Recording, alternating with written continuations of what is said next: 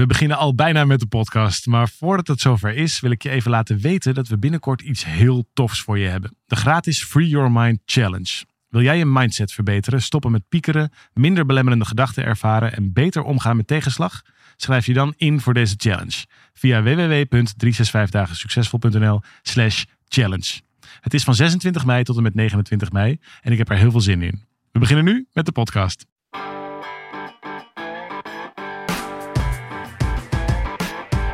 Van harte welkom bij deze podcast van 365 dagen succesvol.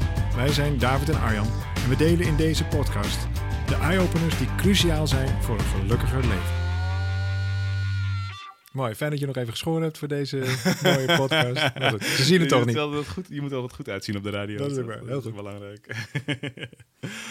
hey, hoe is het? Ja, goed, zin in, altijd leuk. Ja, de, de- we komen langzamerhand weer een beetje in een eh, drukke tijd terecht. Hoe, eh, Ah, zo. hoe gaat het daarmee? Nou, het is, eh, ja, ehm, het, het, laat ik zeggen, het is een kunst van eh, een zekere mate van zen blijven en tegelijkertijd ook gewoon heel enthousiast kunnen blijven over de dingen die je doet. Ja. Het, het, eh, ehm, nou ja, wij, stellen onszelf aanzienlijke doelen. Ja. En dat, dat lukt ook vrij aardig. Ja. En daar sneeuw je af en toe ook wel, ik in ieder geval, best wel eens in, in, in onder. We vinden het leuk om deze podcast met je wat dingen te onderzoeken over stress. Eh, zoals je misschien bij jezelf merkt of bij mensen om je heen ziet, is het langzamerhand steeds normaler aan het worden om stress, overspannenheid in je leven, in je werkende leven, maar ook op andere plekken te ervaren. Ehm, en soms zelfs burn-out daaruit te krijgen. Ehm, en de, toevallig niet zo lang geleden werd er een onderzoekje gepubliceerd dat in sommige beroepsgroepen wel 17% of in het onderwijs zelfs wel 20% van de mensen eh, een keer een burn-out krijgt.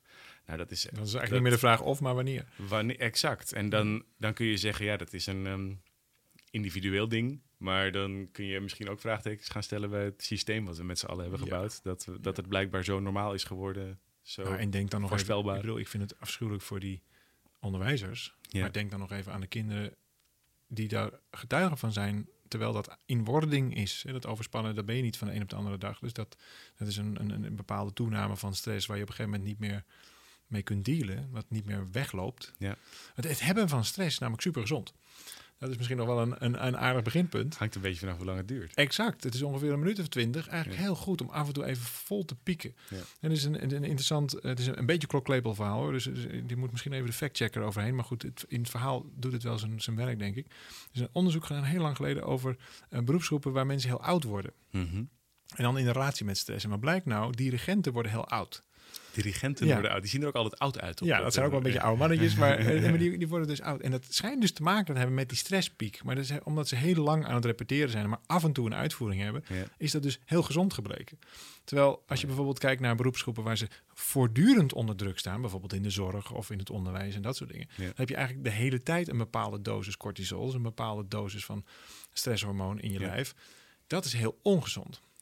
Nou, met name om, ik bedoel, zoals jij net zei, is het natuurlijk individueel voor zo'n leerkracht of voor wie dan ook. Die Mhm. Maar het hele systeem leidt daaronder. Maar ja. in zo'n klas heel letterlijk. Want Ja. eh, eh, weet je, emoties zijn besmettelijk. Uh, dat, kun je, dat weet je Klopt. meteen. Als Ja. er iemand, eh moet je voorstellen dat je met tien vrolijke mensen in een ruimte zitten en er komt iemand binnen en die is heel somber, dan is ofwel een paar minuten daarna is ofwel die sombere persoon ook vrolijk, of die vrolijke mensen zijn een stuk somberder geworden. Want dat is gewoon namelijk wat er gebeurt. En dat gebeurt met stress heel aanwijsbaar. Ja, en helemaal in autoriteitsverhoudingen. Dus de, de, de, Ja. de, juffrouw of meester is ook nog een rolmodel. Klopt. En op het moment dat jij dus als een rolmodel ziet dat het iemand is die eigenlijk niet happy is met nou, hoe het nu is, Ja. die daaronder Ja. dan ga je daar, zelfs ook al wil je dat niet, en zeker kinderen, die kunnen zich daar eigenlijk niet zo goed tegen wapenen, want die hebben dat besef nog niet, Nee. die gaan daar dus mee, mee te dealen hebben en er dus zich toe verhouden en misschien dus ook wel op lijken. dat wordt is- de norm. Er is meetbaar meer stress bij leerlingen in een klas waarvan de docent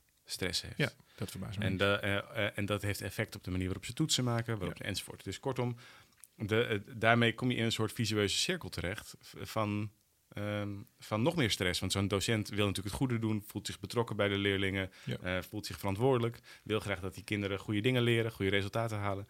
En ziet ondertussen dat het moeilijker wordt, dat zo'n klas misschien wel onrustiger wordt zelfs, of dat er van alles gebeurt. En daardoor kom je in een soort eh, cirkel terecht die heel moeilijk in je eentje te stoppen is. Ja, en tegelijkertijd zit ik even te denken aan waar, hoe we begonnen. Wij, wij hebben ook behoorlijk veel hooi op ons vork. Dat En, klopt. en, eh, ja, en ook best regelmatig. Wij staan niet eh, zoals een, een dirigent één keer of twee keer per jaar waar we naartoe werken voor één groot ding. Dat gebeurt echt wel maandelijks en if Ja. not vaker. Ja. Hoe ga jij ermee om? Hoe, zorgt het? Want jij bent zeker, ik, bedoel, ik ben nog wat meer de, de, de, het, het, het opzoeken van de stress en ik ga ook iets bewuster zo'n bubbel in en ik deal daarmee op mijn manier. Maar jij Ja. lijkt er heel erg glad door. Je bedoelt, het zal van binnen misschien iets anders uitzien, maar je, hebt, je, bedoel, je hebt ook nog net nog een vierde kind gekregen. Je, Ja. hebt, eh, je hebt echt veel, veel te doen ook bij ons. En tegelijkertijd ben je eigenlijk heel constant. Hoe doe je dat dan? een soort stabiele, stabiele diesel. nou ja, als je vergelijkt met mij in ieder geval. Ja. Ja, nee, nou, dat is ook wel zo. Ik bedoel, ik kan natuurlijk wel dingen wel eens spannend vinden. Mhm.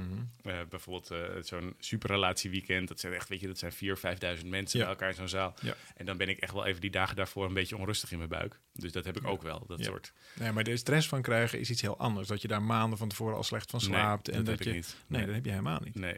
En de, kijk, wat voor.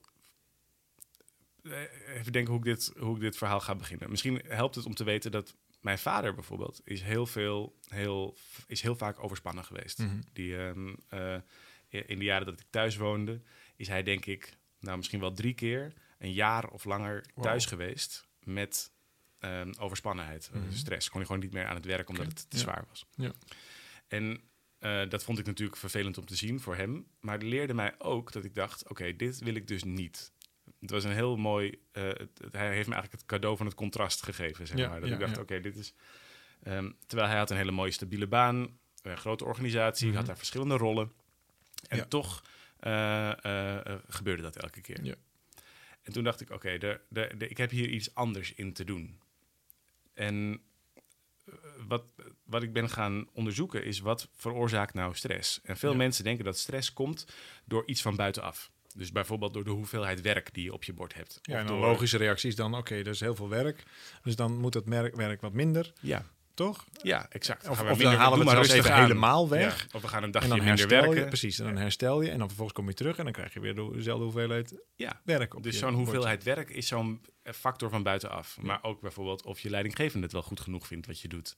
Of, Oh, of je, oh, de- zeg maar het oordeel van een ander. Nou, zo, zo zijn er veel van dat soort ehm, eh, externe factoren... waarvan mensen denken dat dat stress veroorzaakt. Mhm. En wat ik ontdekte is dat dat, dat, dat hele uitgangspunt niet klopt. Eh, het, is, het is ook niet zo heel helpend, want ja, je kunt nou helemaal heel vaak moeilijk veranderen wat je leidinggevende van je vindt, of moeilijk veranderen Mhm. hoeveel werk er op je bord komt, in veel gevallen. Dus, heb- dus dat is nou eenmaal wat het is. Ja. En dan kun je beter kijken naar wat je wel kunt veranderen. Mhm. En wat ik leerde is dat, dat eh, in de psychologie wordt het onderscheid gemaakt tussen aan de ene kant je draaglast en aan de andere kant je draagkracht. Ja, dat stuk hiervoor bedoel je eigenlijk echt draaglast. Dus Ja, dat is de moment last op je schouders. gewoon zoveel werk moest doen dat eigenlijk elke keer maar weer op vastloopt. Nou, dan moet hij weer een jaartje herstellen, dan gaat de draaglast er weer af en dan... Ja, Vervolgens- de, exact. De, de, de last op je schouders is dat. En, en vaak gaat het ook in de behandeling van stress. Dat zie je ook vaak bijvoorbeeld bij bedrijfsartsen. Die gaan Ja. onderzoeken of hoe kun je minder die last hebben. Kun je een tijdje wat rustiger aandoen, wat minder werk, iets Ja. andere functie. Ja.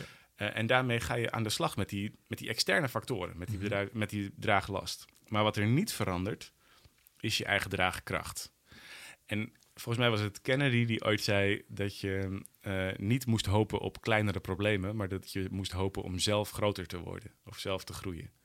Want dan kun je namelijk meer problemen aan. Hm. En als je meer problemen aan kunt, ben je stabieler, ben je betrouwbaarder ben je, en ben je uiteindelijk ook. Dus dan gaat het over gelukkiger. draagkracht of zoiets. En dan blijft er dus draagkracht Ja, over. ja, Ja, en, ja. en ik ben me gaan verdiepen in ehm, draagkracht. En toen wij samen begonnen met dat hele project van 365 dagen succesvol, toen we daar ons eerste boek over Mhm. schreven, toen kwamen we er eigenlijk achter dat er vier gebieden zijn in je leven die je op orde wil hebben. Namelijk je fysieke en mentale gezondheid. Je wil fit zijn in je lijf, Ja. fit zijn tussen je oren. Je wil stabiele relaties hebben. Liefdesrelatie als belangrijkste, maar ook stabiele relaties met andere belangrijke mensen om je heen. Je wil werk hebben wat je energie geeft. En je wil je geen zorgen hoeven maken over geld. Ja. En als je die vier dingen op orde hebt, dan organiseer je voor jezelf draagkracht. En ik merk bij mezelf dat ik heel. ehm, ik, ik denk dat, ik, dat het me goed lukt om heel stabiel te zijn mentaal. Onder andere doordat ik mijn eigen gedachten niet zo serieus neem. Of doordat ik niet alles geloof wat ik denk. Mhm. Of als ik me ergens zorgen over maak, dan denk ik, ach, het gaat wel weer voorbij. Of ik overleef het wel. Of ik ben er nou Mhm. toch. Weet je, ik heb een paar van dat soort Ja. mantra's voor mezelf die Ja. goed werken. Ehm, ik zorg ervoor dat ik eh, eh, fysiek fit, fit genoeg ben. Dat is voor mij af en toe nog een worsteling vanwege mijn diabetes. Maar dat lukt me Mhm. goed om dat goed te krijgen. Eh, ik, ik investeer heel veel tijd en aandacht in mijn relaties. Ja. In, met mijn vrienden maak ik super belangrijk. Met mijn familie maak ik belangrijk. Met mijn liefje het allerbelangrijkste. Met mijn kinderen. Zodat dat ook een soort nou, vangnet is of zo, zou je kunnen zeggen. Een soort... eh, Nou ja, onderdeel van een sociale Fundament, structuur. Ja. ja. Ja.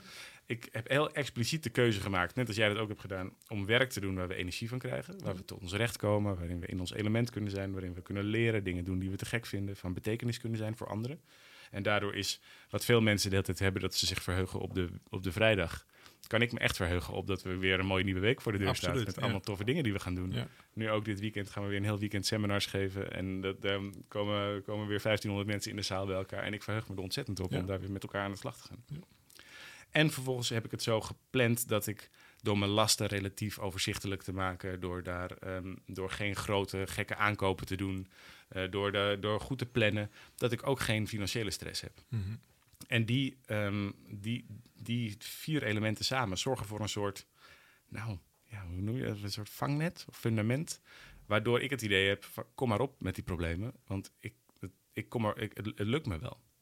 En het voordeel wat ik natuurlijk gehad heb, is dat ik daarin ook heel veilig ben opgegroeid. Ik bedoel, ik snap dat dit, ik geloof dat iedereen dit kan bereiken op die vier gebieden. Ja. En de mazzel die ik gehad heb, is dat ik in een hele veilige, sta- redelijk stabiele omgeving ben opgegroeid. Met veel liefde en, eh, en, eh, en daardoor een soort stabiele voeding in mezelf heb Mhm. gevonden. Eh, maar ook als je dat niet hebt gehad, en als je uit een omgeving komt, we hebben inmiddels in onze programma's daar zoveel bewijs van gezien. Oh van, ja. van mensen die uit Ja. totaal andere omgevingen komen, Ja. maar die wel met die draagkracht aan de slag gaan. Die, vinden, die hebben daardoor een manier gevonden voor zichzelf om, nou, weer eigenlijk stressbestendig te zijn. Kijk, wat, wat helpt in, in, eh, in dit verhaal, als je hier dan zo naar zit te luisteren, denk je, ja, dat is, dat is een hele route om dit af te leggen voordat ik een beetje draagkracht heb. Elk beetje draagkracht wat je jezelf cadeau doet, helpt de hele situatie al. Klopt, ja. Dus Je, je hoeft niet met alle vier, alle vier op 100% te zitten. Helemaal niet zelfs, nee. Nee, en als je dan op één plek zou beginnen, dan zou ik beginnen op het eerste stuk waar je mee begon, met dat mentale stuk. Ja. Op het moment dat je eh, beseft, en bijvoorbeeld niet alles wat ik denk is waar, of met name dat je beseft, joh, op een dieper niveau, ik ga het in ieder geval overleven. Ja. Vraag me niet hoe, maar ik ga het sowieso overleven. Klopt. Dat helpt al een heel stuk. Ja. Dus wij nemen voor, voor eh, nou, niet alleen in onze persoonlijke levens, maar vooral ook zakelijk, nemen we best wel grote risico's. Ja. En dat kan omdat we weten dat, er, dat we altijd wel ergens eh, van waarde zouden kunnen zijn. Ja, we creë- als alles in elkaar stort, creëren we het weer opnieuw. Ja, creëren we het gewoon weer opnieuw. Zo'n soort En, basisvertrouwen. ja. en dat, dat, he- dat, bedoel, dat is wel in de loop der jaren gegroeid en sterker geworden. Maar het helpt dat dat ook voor jou geldt als je hier naar zit te luisteren. Je Ja. kunt veel meer aan, je bent veel inventiever, je bent veel vindingrijker dan je eigenlijk denkt. Nou ja, ja, de Nederlandse cultuur is natuurlijk eentje van mislukkingen eh, vermijden. Je mag, je, eh, terwijl in Amerika wordt het meer gevierd als je failliet gaat. En dan krijg je daar, dan heb je, dan ben je de ervaren, degene met ervaring die juist door anderen gezien wordt als een leraar. Van oh, wat interessant, hoe ben je daarmee omgegaan? Terwijl hier in Nederland word je gezien als een failure als zoiets een keer gebeurt. Ja, wij zijn een veel Calvinistischer in die Ja, zin. ja. en daardoor hebben we dus ook, dat is onderdeel van het systeem volgens mij, waarin falen per definitie zwaarder is en dus ook meer stress kan veroorzaken. Of de suggestie van falen, of de gedachte aan dat je dat misschien ooit een keer gaat gebeuren. Terwijl als je dat wat, nou, durft te onderzoeken, wat is dan het ergste wat er kan gebeuren? Je, je moet het in Nederland wel heel bond maken om onder een brug terecht te komen met je, met, met je Nee, kinderen. zeker. Er is een- juist hier een heel groot vangnet, waardoor je en al georganiseerd vangnet, waardoor je, nou ja, het is bijna onmogelijk. Daar moet je bijna apart voor kiezen. Ja, Hè, dus op het moment dat je, dat je je gezonde verstand blijft gebruiken, Ja. kun je veel meer dan je denkt dat je kunt. Dat is volgens mij een heel fijn uitgangspunt. Ja, het is natuurlijk heel hip om, om de hele tijd te zeggen: nee, volg je hart en eh, je, je, je volg je gevoel. En ik denk eerlijk gezegd dat je in sommige gevallen, mij helpt het in ieder geval heel erg, om ook wat vaker gewoon je verstand te gebruiken. Want in heel veel van die, bijvoorbeeld in de cognitieve gedragstherapie, Mm. ge- eh, daarin benoemen ze die overtuigingen over dat je niet goed genoeg bent of over dat het niet goed zal gaan, eh, benoemen ze als irrationele overtuigingen. En in het, in het idee of in het woord van irrationeel, dat zou, je ook, dat zou je ook kunnen vertalen als niet per se waar. Ja. En op het moment dat je weet dat het niet per se waar is, ja, waarom zou je er dat dan wel geloven? En waarom zou je daar dan wel stress van Maar krijgen? reken maar dat op het moment dat je ze wel gelooft, dat er ook meteen een emotie uit voortkomt. Ja, En dus al, al die emoties die je denkt te ervaren of die probeert te voorkomen, het gevoel van falen, het gevoel van ik hoor er niet bij, het gevoel van niet overleven, Ja. dat dat eigenlijk ook irreële gevoelens zijn automatisch. ja, ja. En volgens mij zit er uiteindelijk één, nou misschien een paar, maar in ieder geval één hele centrale basisovertuiging onder die je altijd bij jezelf kunt onderzoeken. En volgens mij het verschil tussen mensen die wat meer stress ervaren en mensen die dat minder hebben, oftewel mensen die wat minder draagkracht hebben en mensen die dat juist wat meer hebben, is dat je eh, dat terug kunt leiden tot de basisovertuiging of de wereld wel of niet een veilige plek is. Ja. En als je het idee hebt dat de wereld een veilige plek is, dan betekent dat dat je erop vertrouwt dat er in zekere zin voor je wordt gezorgd, dat je af en toe ook eh, fouten kunt maken zonder dat dat ernstige consequenties heeft. Dat mensen er niet op uit zijn om jou iets aan te doen, eh, dat mensen misschien van nature goed zijn, te vertrouwen zijn. Dat is best wel, daar komt een hele set aan overtuigingen uit die heel veel ontspanning oplevert. Terwijl als jij het idee hebt dat de wereld een onveilige plek is, misschien zelfs heel, omdat dat nou eenmaal, omdat je van alles is overkomen of aangedaan en dat is heel, heel veel aanwijsbaar. Ja, misschien is het heel, Ja.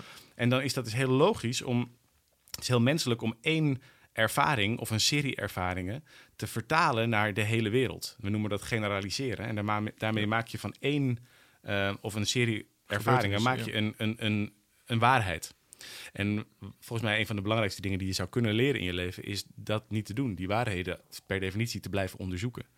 En daarmee maak je jezelf Ja, namelijk vrij. Kijk, we leven in die zin in dezelfde wereld. ja, Dus waar het, wa- waarom zou het voor mij een veel veiligere wereld zijn en voor een ander ineens een veel onveiligere wereld, even los van die gebeurtenissen. Ja. Dus in die zin hebben we veel meer dezelfde kansen dan je wellicht zo denkt. Ik Ja. denk overigens dat heel veel mensen wel degelijk op een diep niveau de wereld helemaal niet zo vertrouwen. ik denk het ook. En ja. het helpt eh, als je weet dat je dat wel kunt leren. Dat dat iets is. Want ik, ik kom zelf helemaal niet uit zo'n heel stabiel. Nou, ik- heb een he- hele liefdevolle jeugd gehad met, met alle goede bedoelingen. Maar het was wel eh, veel op straat. Ik was vroeg schoolverlater.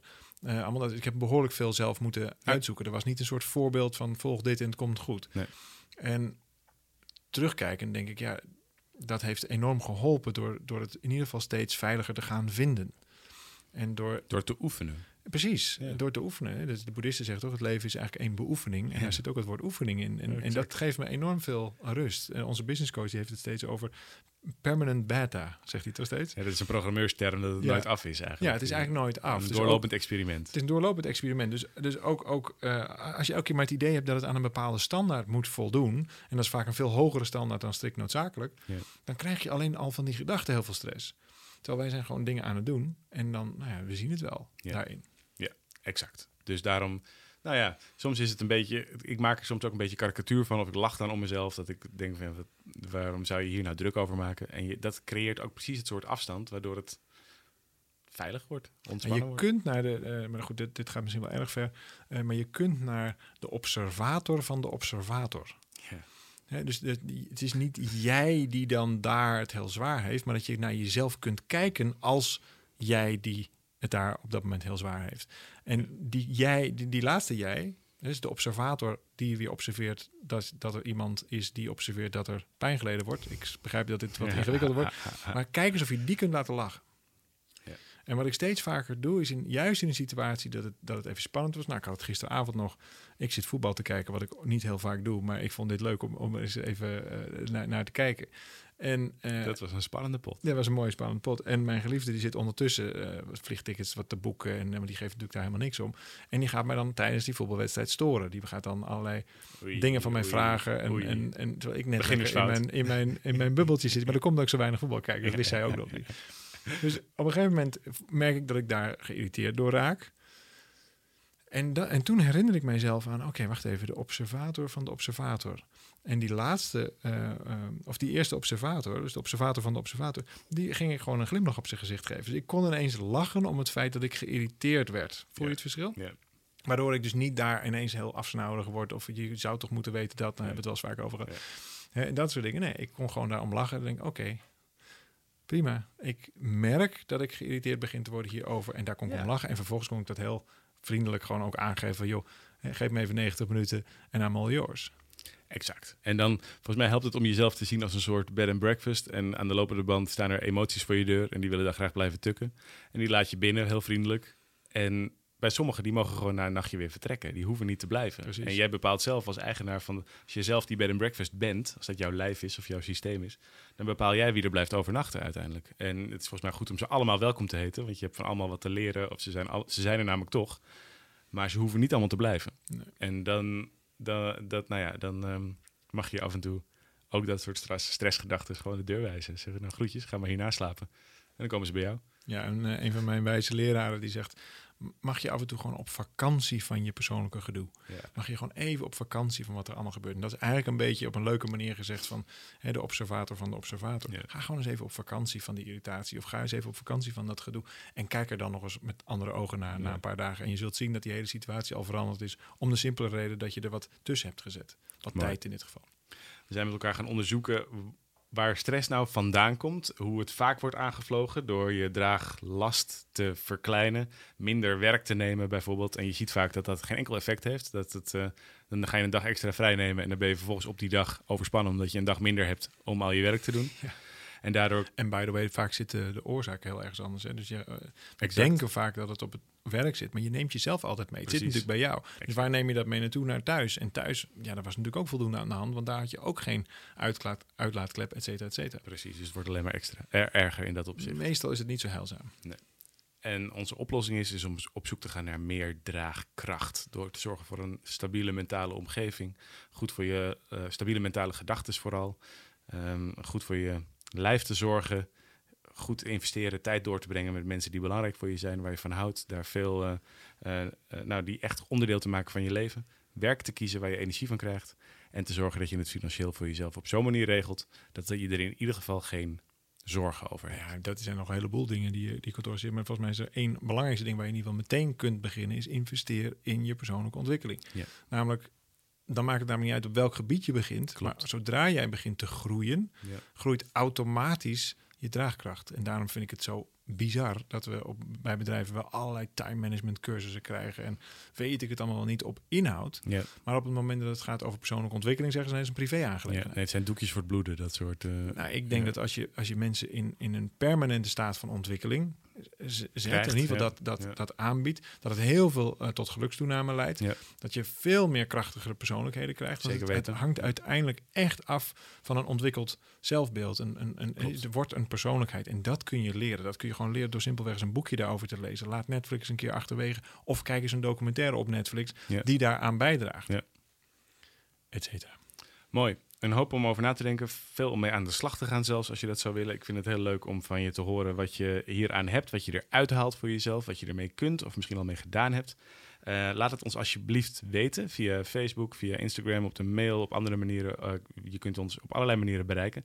We vinden het ook leuk om van je te horen wat je graag zou willen dat we bespreken in dit soort podcasts. Goeie, ja, zeker. Heb je naar je zin, een podcast opnemen? Ja, David? ik vind het leuk. Ik vind het vooral leuk dat we wat meer eh, de, de tijd krijgen om ons eh, ook, ook zelf daarin in, eh, in te denken. Ik bedoel, dit zijn niet uitgescripte, voor, voorbedachte Nee. gesprekken. Wij, Nee. wij, wij hebben het gesprek over hoe we er op dit moment over denken. Ja. En misschien denken we er over een week wel weer heel anders over. Dus ik zou zeker weer naar de volgende podcast luisteren. Ja. Want voor je weet leren we zelf ook nog eens wat. Ja. dat vind ik ontzettend leuk. En daarom vinden we het leuk om het samen te doen. Dus voel je alsjeblieft vrij om hier van alles over terug te roepen naar ons. En dan, wie weet, is jouw vraag wel het onderwerp van de volgende podcast. Leuk dat je geluisterd hebt. Dankjewel. En tot gauw weer. Tot gauw.